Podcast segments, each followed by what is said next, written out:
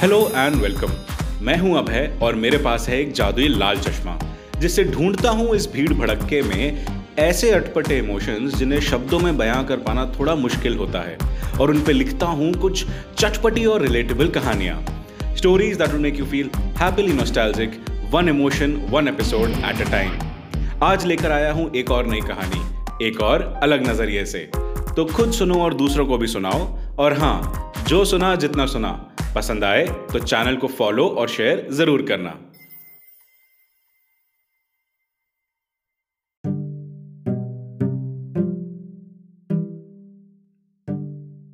बचपन में एक बार एनिमल और नेचर कंजर्वेशन के एक टीवी कैंपेन में मैंने एक सेलिब्रिटी को बढ़ते जानवरों की तस्करी के मामलों पर लोगों से मदद की पुकार लगाते हुए सुना था। उसने कहा कि when the buying stops the killing can too मतलब जब हम कुछ खरीदेंगे ही नहीं तो उसका व्यापार अपने आप बंद हो जाएगा। आज की कहानी, फर्जी। हमारे दोगुलेपन वाले स्वभाव की है।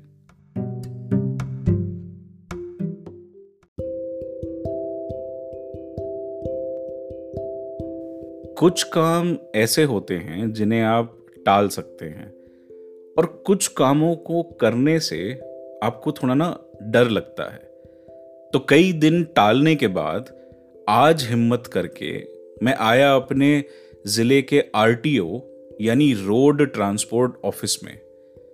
सरकारी दफ्तर, जहाँ डॉक्यूमेंट से ज़्यादा पेशेंस की ज़रूरत होती है। दरअसल पिछले कुछ हफ्तों से मुझे आरटीओ से लगातार बड़े डरावने एसएमएस आ रहे थे। उनमें मुझे इत्तला किया जा रहा था कि मेरी नई गाड़ी के पेपर्स और लाइसेंस स्पीड पोस्ट से रवाना कर दिए गए हैं। और बस कुछ ही दिनों में मेरे घर पे पहुँच जाएँगे।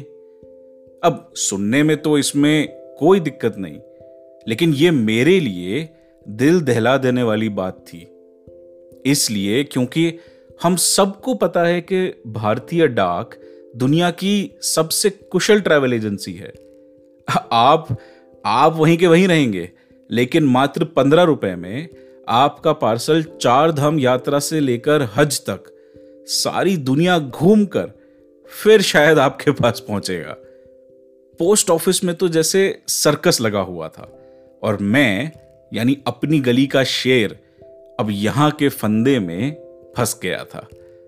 मदारी ने फिर इच्छा अनुसार काउंटर दर काउंटर नचा नचा कर दो घंटे बाद, लंच ब्रेक के बाद फिर बताया कि पार्सल के ट्रैकिंग नंबर से ही पता चल सकता है कि वो आखिर है कहाँ। और जो कि किसी भी एसएमएस में मेरे पास ट्रैकिंग नंबर का कोई ज़िक्र नहीं था, उसी की तलाश में पोस्ट मास्टर ने दो घंटा सोचने के बाद कहा कि बेटा आरटीओ जाओ, तुम्हें शायद तुम्हारे सवालों का जवाब वही मिलेगा। आरटीओ। आरटीओ यानी रोड ट्रांसपोर्ट ऑफ़िस। क्या ज़बरदस्त जगह है ये। छत से नितर रही सीलन में घोटाले की गंध। खूंटों से खिसकती तारें और किनारों की शोभा बढ़ाती पान की पीकें। बस इतना आश्वासन दे गई कि मन मौजी ही है आज़ाद भारत की पहचान। पास्ट प्रेजेंट और फ्यूचर में एक साथ खोकर लौटा मैं। फिर मे आई हेल्प यू वाली डेस्क पर अंगड़ाई काटते पियून से थोड़ी मदद मांगने आया। तो उसने बिना गर्दन उठाए बस हाथ घुमाकर काउंटर नंबर चौदह की ओर इशारा किया और फिर वापस अपना ध्यान जर्दा कूटने में लगा लिया। काउंटर फ़र्स्ट फ्लोर पर था। मैं ग्राउंड फ्लोर पर लाइन के एंड में मुसद्दी लाल सा बनकर खड़ा हो गया। घिसती लाइन की स्पीड बदकिस्मती से देश की प्रगति को भी दर्शा रही थी। अरे, डिजिटल इंडिया के नाम पर आपको पूरे डिपार्टमेंट में एक कंप्यूटर और एक प्रिंटर मिलेगा। और चिल्लम चिल्ली के बीच अगर प्रिंटर की रसीद प्रिंट करती टीटी टीटी टीटी आपको सुनाई दे जाए तो बस वही है कि समझ जाइए कि देश प्रगति पथ पर है किसी तरह से। घड़ी में सिर्फ़ पंद्रह ही मिनट कटे थे, पर लाइन में वक्त की परिभाषा धैर्य से करी जाती है, जो मेरे केस में बहुत जल्द ही टूट रहा था। झनझनाते खींच खाते पैरों से अब दिमाग तक गुस्सा पहुँच चुका था। और फिर पारा फटने ही वाला था कि अचानक से मेरी बाई बाजू की शर्ट में खिंचाव महसूस हुआ।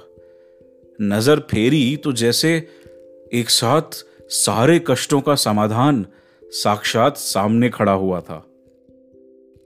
गर्म दिमाग शांत होते होते ठंडा हुआ और बस आरटीओ के बाहर पार्किंग में वेट कर रहा मैं, दो सौ रुपए की एक छोटी सी सुविधा शुल्क के बाद ट्रैकिंग नंबर हाथ में मिलने का इंतज़ार कर रहा था। कमाल इस सिस्टम का यह था कि जितनी देर में हमारी इच्छा भगवान के कानों तक पहुँचती, अरे उतनी देर में तो उस दलाल ने पूरी भी कर दी थी। बीस मिनट बाद ट्रैकिंग नंबर मिलने पर ऐसा ऐसा लगा कि दिन सफल हो गया। बहुत ज़्यादा ठंडक पहुँची कि हाँ जो चीज़ हम करने आए थे, वो चीज़ किसी तरह हो गई। और वहीं दलाल की दी हुई चिट पर अनपढ़ हाथों से लिखा ट्रैकिंग नंबर देखकर वही खड़े खड़े तपती धूप में मुझे एक अजीब सी फीलिंग हो रही थी। मैं खुश था कि मेरा दिन काफ़ी बच गया, पसीने काफ़ी कम आए और लाइन में मुझे रेंगना नहीं पड़ा। लेकिन साथ साथ एक एक अजीब सी, एक अजीब सी फीलिंग और साथ चल रही थी। और समझते समझते मुझे और आधे घंटे लगे कि मैं फिर वही सालों पुरानी गलती कर बैठा था। धूल चेहरे पर लगी थी। और मैं आईना साफ़ ना होने की कंप्लेंट कर रहा था।